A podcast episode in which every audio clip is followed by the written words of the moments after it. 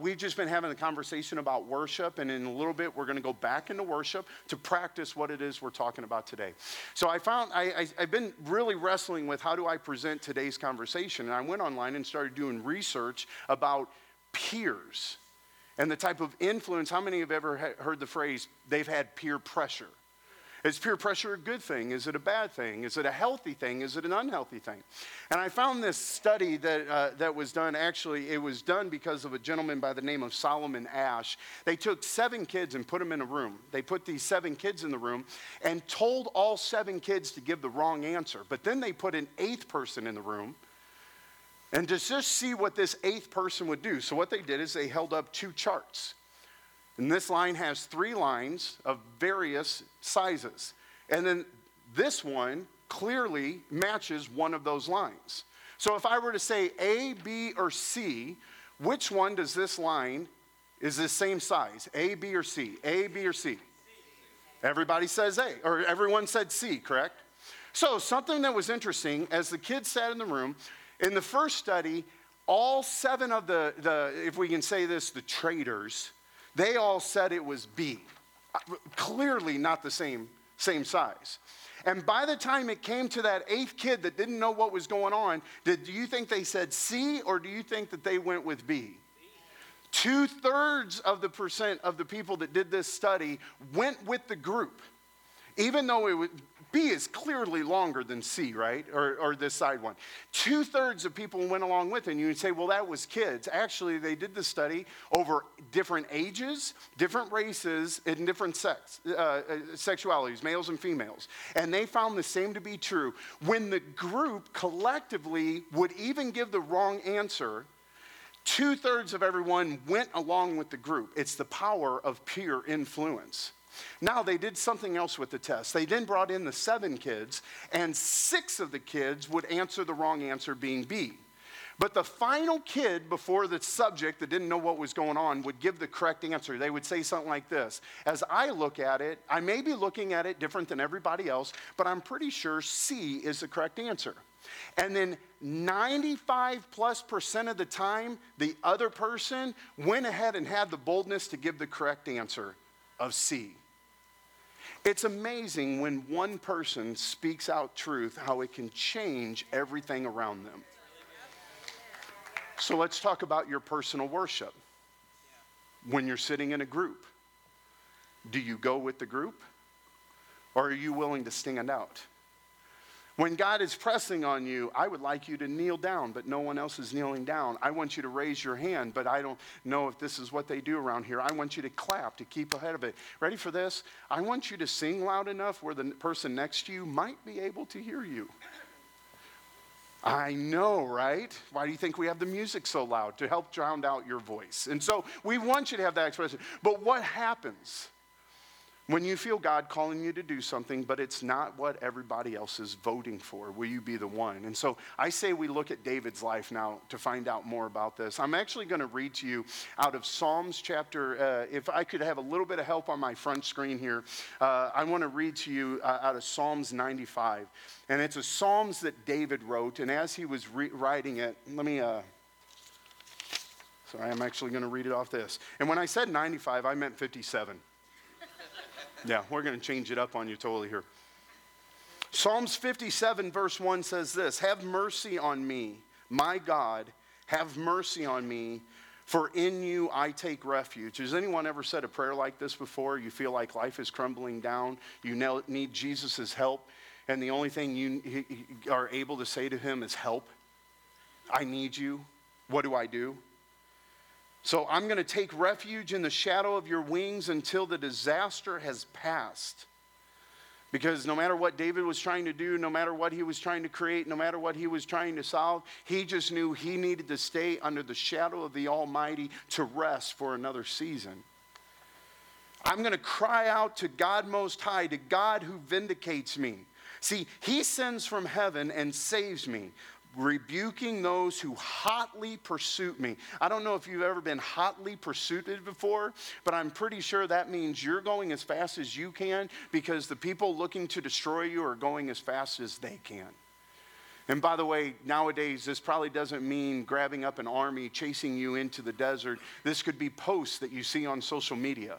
This could be gossip around the water cooler. This could be gossip around the water cooler. I'm pretty sure I just dated myself with that example right there.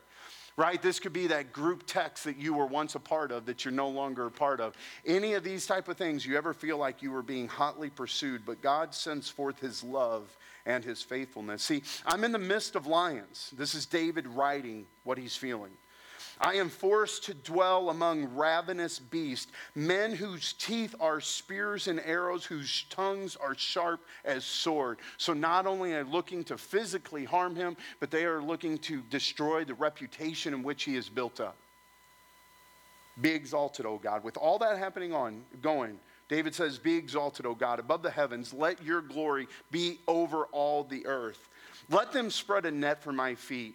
I was bowed down in distress. They dug a pit in my path, but they have failed into, do, into it, they have fallen into it themselves. My heart, O oh God, is steadfast. My heart, O oh God, is steadfast. My heart, O oh God, is steadfast. My heart, O God, is steadfast. My heart, O God, is steadfast. When you read that, those two words right there, my heart, O God, is steadfast, that is a recurring statement. This wasn't a, a, a, a I received news about cancer and I said, Oh God, heal me, and moved on. No, if I got news about cancer, I guarantee my prayers would sound something more like this Oh God, I need your healing in my body. Oh God, I need your healing in my body. Oh God, I need your healing in my body. one of my kids walks away from God. Do you think I'm saying one prayer? And saying, Lord, bring them back to you? Do you think I'm going to say, bring my prodigal son, daughter home, bring my prodigal? No, it's going to be this continual thing. David is in the middle of this battle right now, in this middle of this warfare, where he has to say this I'm going to stay steadfast in God because many times in our life, we want to run and try to handle things ourselves. But what about those times where we just need to stay steadfast in our God? See, it's, it, this is kind of a beautiful Psalms if you just kind of read this and look at it. But if you know what's actually happening in David's life right now, it may mean a little bit more to you. So the text is only as good as the context. So let's do this. Let's look at 1 Samuel 24. I'm just going to tell you the story. David right now has been anointed king of Israel. David has slew Dave, uh, Goliath and has now become national hero to all of Israel.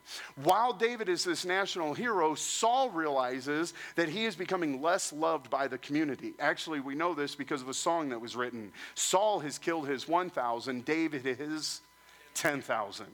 And so Saul wasn't even topping out on the pop charts anymore. David got all the fame.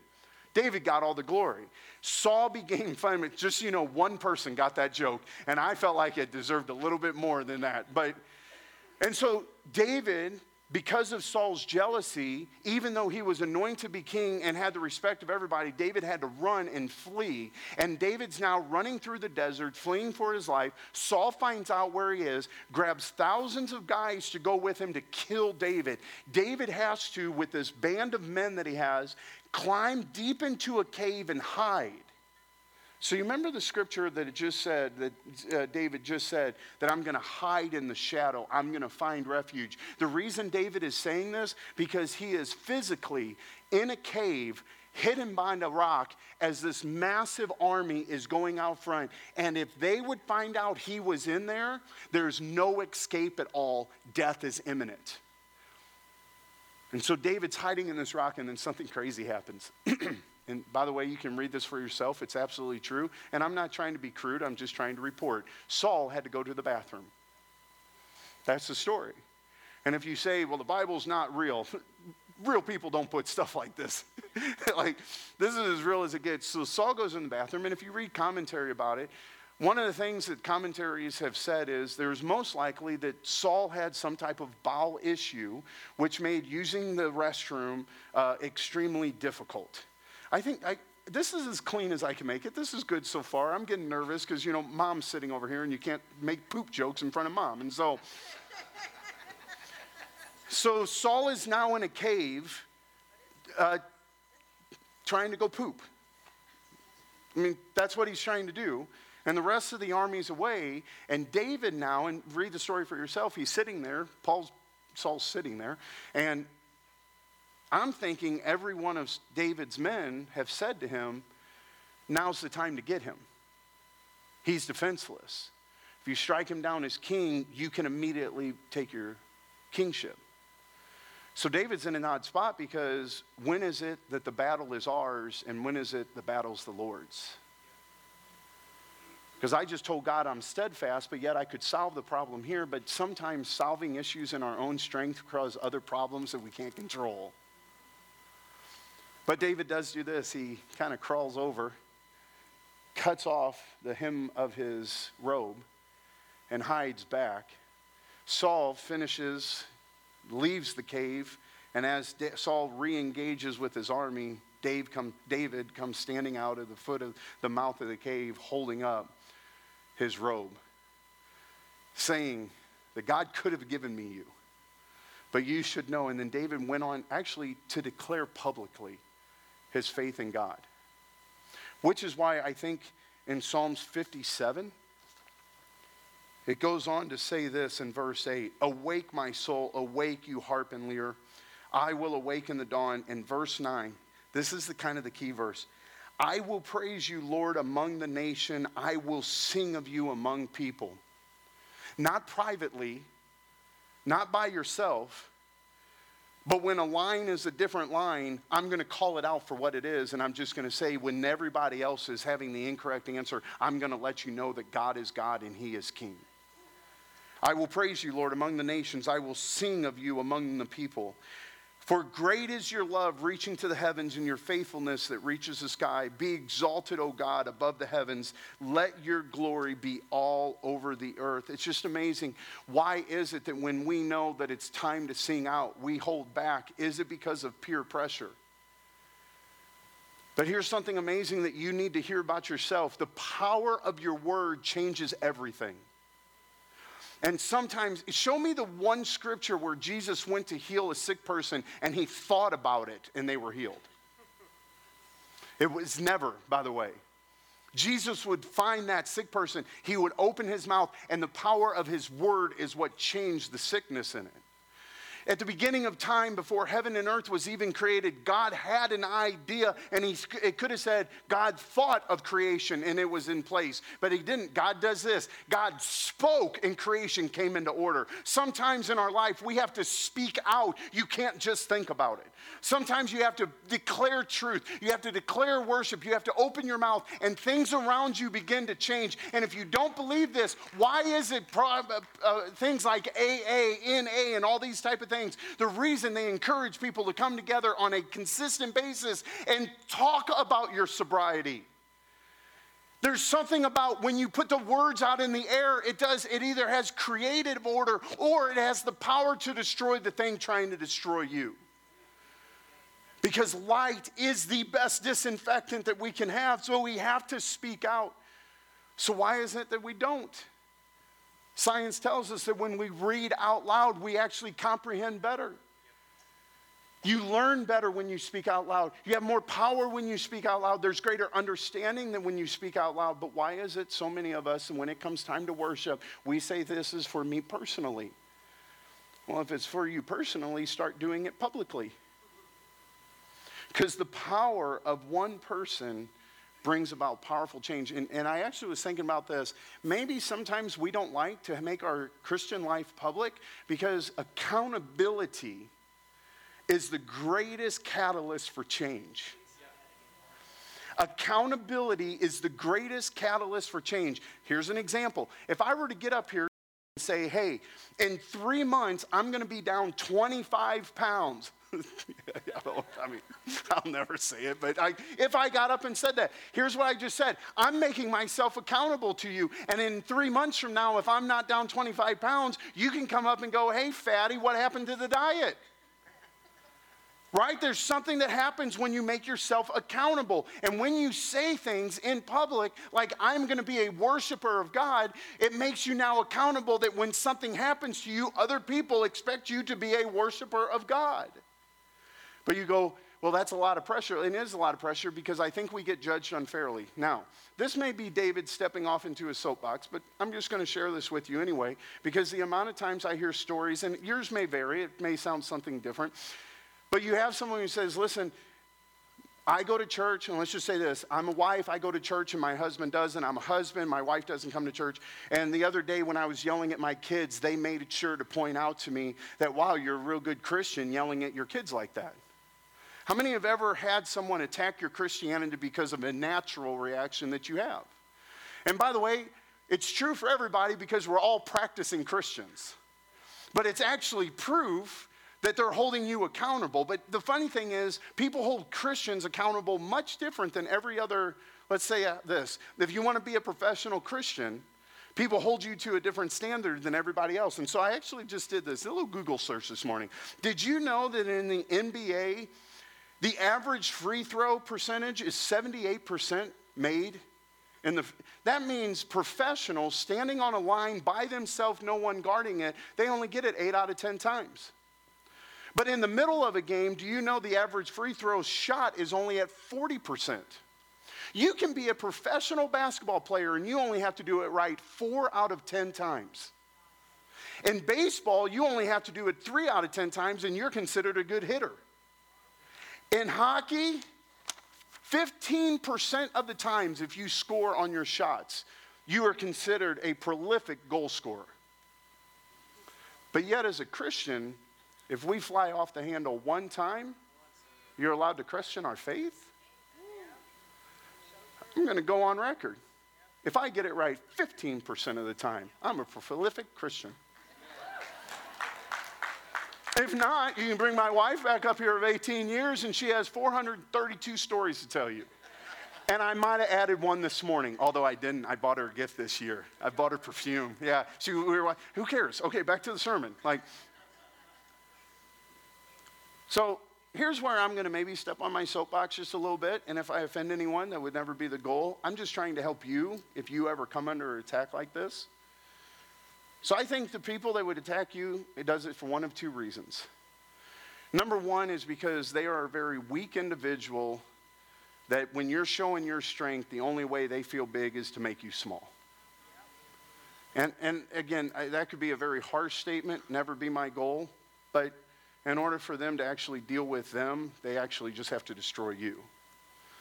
Or, and I do believe this more times than not, I think they're trying to invalidate the God that's trying to validate that they're lost. And to be able to point at you and say a thought like this here's what our prayer should be God, may you continue to do their work even through my foolishness. Because something powerful happens when we're okay when the nation hears of our praise, even if cutting off the robe wasn't what we were called to do. It's not about perfection, it's about praise. So here's what I love to do. I'm going to ask Cami and Katie to come up here with me now. What we've been doing during this conversation. Go ahead. You guys love them more. I'm fine with that. I'm fine with that. So, one of the things we've been doing during this conversation is uh, having time just to have different people give feedback and thoughts uh, to what we've been sharing and talking about. Thanks. My wife is going to sit from the farthest seat from me. Yep, it's a 80 sandwich. Oh, great. So, great. here's the thing uh, the, the whole point of this is be conversational. You know that I sent you question ahead of time, kind of the direction I'm going. But let me just throw this out there. Of what I just communicated, of what I just said, what did you hear? What did you want to add to? Is there any additional thoughts that you might have had? Um, for me, um, it stuck out to me the part about being continual in your prayers, being continual, um, and not just saying, Jesus, help me, and leaving it there. Because that has a lot to do with what I was going to say, and I didn't know what you were going to say, so that's kind of confirmation of, of being continual in your prayer every single day. That was good. Okay. So, what was it that you were going to say then? If it kind of leads into that, what were you thinking? Oh, okay. Um, you mean like for the question you asked Yeah. us? Okay. Yep, just go So- into it. So he asked us, um, how do we let God fight our battles? And so, um, for me, you know, we talk a lot about, um, you know, giving our heart to Jesus.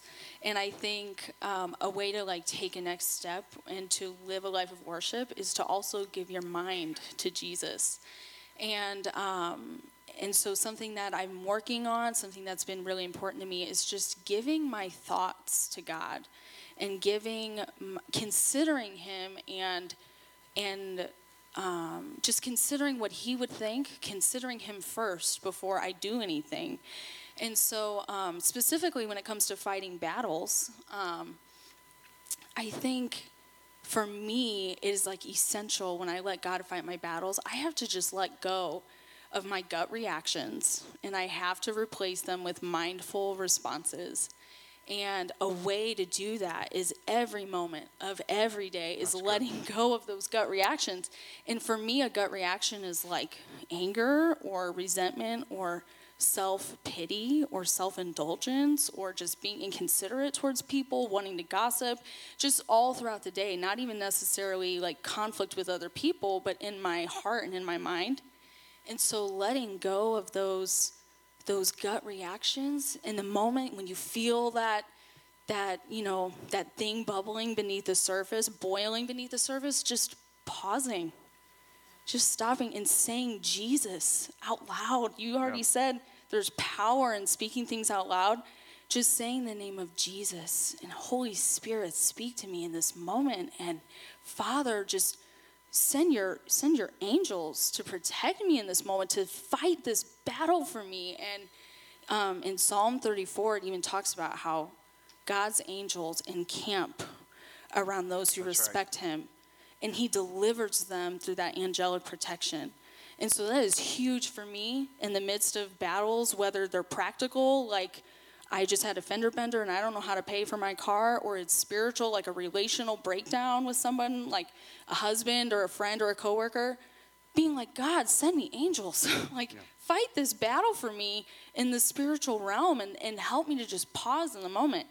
That is, it's huge for me. And just, um, the whole time you've been saying pause in the moment, and I'm not a Seinfeld guy because it's not a funny show. Um, oh, but I do know this. Incorrect. No. That's right. It, it's I'm right. Um, uh, he yells out all the time, "Serenity now!" How many remember that episode? You know, the word serenity is to know when to a- take action and when not to, and knowing the difference between the two. And when you're pausing in that moment, is to actually find that, if we can say it this way, the serenity found in Christ. When do I pause? When do I take action? I actually, if you don't mind, I'd love to throw it over to Cami because uh, I, I, obviously got a little sneak peek of what you were thinking. So let me just, whatever you want to kind of cover right now, I'm sure your mind's So running. last night I was just thinking through some specific experiences in my own life of where I've been in a battle or in a difficult place, in a hardship, and places that um, I needed to go to God. And I was thinking though, everyone I thought of, I took a different posture. And so I was like, oh, well, if I share that, but then I responded this way here, and I, I responded that way in this situation. And so it made me think of like the, um, the, res- the four responses that humans, nature, um, humans do, psychologists and scholars have said, is the um, fight, flight, freeze, or fawn. I just recently le- learned fawn, and that is basically people pleasing your way out of conflict. So I was thinking about those things. And so then I was, of course, then I was like, Lord, what was your original design there? Because, you know, if we get sick, like the intended design was that our body heal itself, you know, like so. But we know because of um, the sin of Adam and Eve in the in the garden that that comes and perverts things in in in our in our world in our life. And so I said, I was like, Lord, you know, what was maybe the original intended design if that is just kind of a carte blanche at some point a human nature response is going to be those things. And I actually thought those responses happen human to human, human to earthly situations that we get into.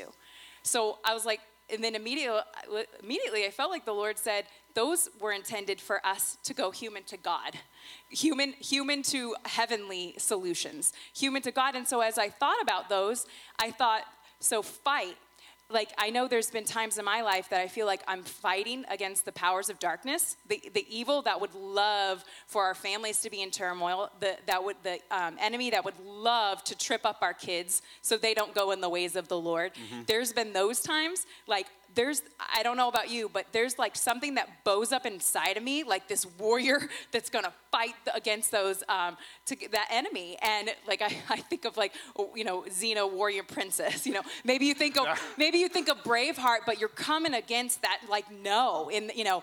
Um, no weapon formed against me shall prosper. I'm more than a conqueror, and you're you're proclaiming the name of Jesus and coming again, and you're fighting. Because, I mean, the Bible does say we fight not against flesh and blood, but of powers and principalities, you're fighting against those principalities. So, in those times when we're connecting to God, it's like, no, we're going to fight against that enemy. And then I thought about flight. I think in, when we're coming up against temptation and sin, and places that lead us to addiction, places that that um, so easily beset us, that that absolutely put shackles in our life, flee those. We're, flee those. Like when we connect with God, worship, flee yeah. them. Don't don't don't even dance around with your temptation. If that's what what um, keeps you trapped and keeps shackles on you and from freedom, flee. So I think God's like flee those, run. So then freeze. There's absolutely been moments in my life, and I'm sure everyone can say where you're just frozen. You know, you've even talked about like where you're on your knees and you're at the altar and it's God, I don't know what to do about this situation. I can't do anything about this situation. So I'm le- laying it at your feet. I'm freezing in this moment with you. You go do your thing Yeah. because I can't do it. Um, and then the, the fawn, I feel like um, for that, when we go to connect to God, I think there are conflicts. There are battles that we do have to do things about. And if, if we're going about them to please someone else and another person and what they think, you know, that's, that's never going to be um, a, a service to us. But if we're going to go, God, in this situation that I'm in, this conflict, this battle, what would be pleasing to you? What would So be edifying to me? And what would be edifying to this other person that I'm in conflict with? And when we go about that, um, it, it's, it's very, very different. But we are called sometimes to, to have to figure out those conflicts. So if we're going to please Him and see what's pleasing to Him, it just changes things. So um, that's just kind of how I felt. And I thought that makes sense then of why there's different responses sometimes to different situations that we're in. Um, but they're all going to God to give Him His worth and His worship to go, I'm going to get what your thoughts are. I'm going to, because your thoughts are higher than my thoughts. Your ways are higher than my ways.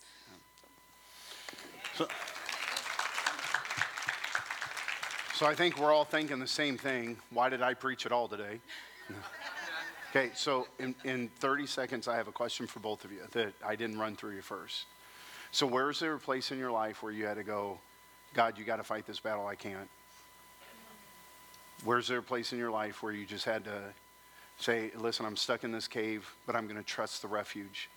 Where's there a place? And if you want to make it personal, great. Or if you have a follow up thought to what you just talked about, I don't want to put you on the spot. I know it's a brand new question. So as they think about that, how many here before? Because right now, either what they have said is a one off and it doesn't pertain to anybody else, or by a show of hands, who's been in here before that you had to turn to God to fight when it came for your worship? Okay, so okay, this may not be weird, it's not one person.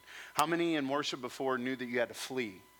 Like this was not what I need in my life. I got to run. Okay, good. It's not. So it can't just be a Cami and Katie thing. It, like this is this has come to all of us. So so how many would say this that you've been in a situation before where you're just frozen, you didn't know what to do, and you know. Okay. So final question then, how many have been through a tough time, but because of that tough time, rather than turn your back on God, you fawned over Him. You fell more in love with Him because of that. Okay. So so either we're all happen to be a collection of weirdos that have experienced the same thing, okay, which may be yes and rather than either or, or this is something that how God operates. So, and we should be transitioning to worship right now, but I'm just loving what you, you guys are amazing. Um, where has there been a place in your life where you had to go, I, I got to give it to God? And this is, this is what it looked like. How did you find your praise? How did you how did you discover him in the cave?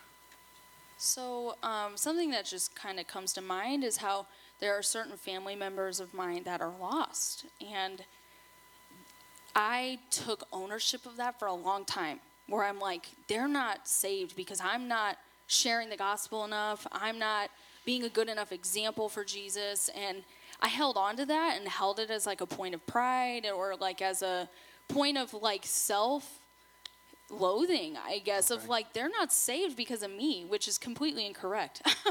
um, but I had to let go of that and just leave that for God. And I had to praise Him of saying, they are your child. They're not my responsibility. I can keep praying continually, continually, all the time, every day. But I have to just trust the big picture and trust that the Lord has their story written. He has their his timing and it's not all on me. It's not that's a battle I held on to and I had to just let that go for God and trust that he's going to handle that battle and that it's not even mine at all. It, it's not my battle at all. So Absolutely. So let me tell you what I heard. In your time of worship, you discovered that He's God and you're not. yeah. I discovered that all the time. Yeah. Yeah. He's the Savior, you're not. Yeah. So, God, I'll do everything I can do, but then we're going to leave everything else up to Him. Yeah. Well, that's awesome. Cami, you have any thoughts here? I mean, yeah, just real talk. I think the the biggest battle for me that we went through is is you finding your sobriety.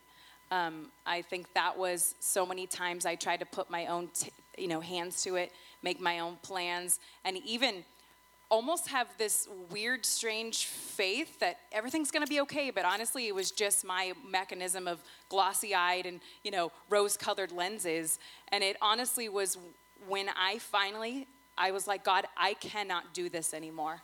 I, I can't I'm not I can't go to this well that I'm trying to produce of of um, of hope. I, I, I'm hopeless. And honestly, it wasn't long after that God came in and you know gave us a, a plan, a plan of freedom and a plan.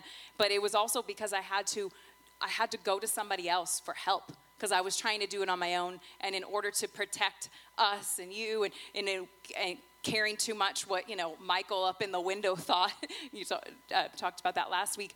It was finally when I, you know, just had to go get accountability. And um, that's when everything changed. So, you're saying it took one person to speak out and a nation changed. So, how about we do this? Let's speak out today, and maybe Collinsville will change. How about we speak out today and maybe the Metro East will change? Speak out today. Maybe Illinois can change. A nation could change. So, I, can I do this? Can I invite the rest of the team come up? Can you put their, your hands together and just honor these two amazing women?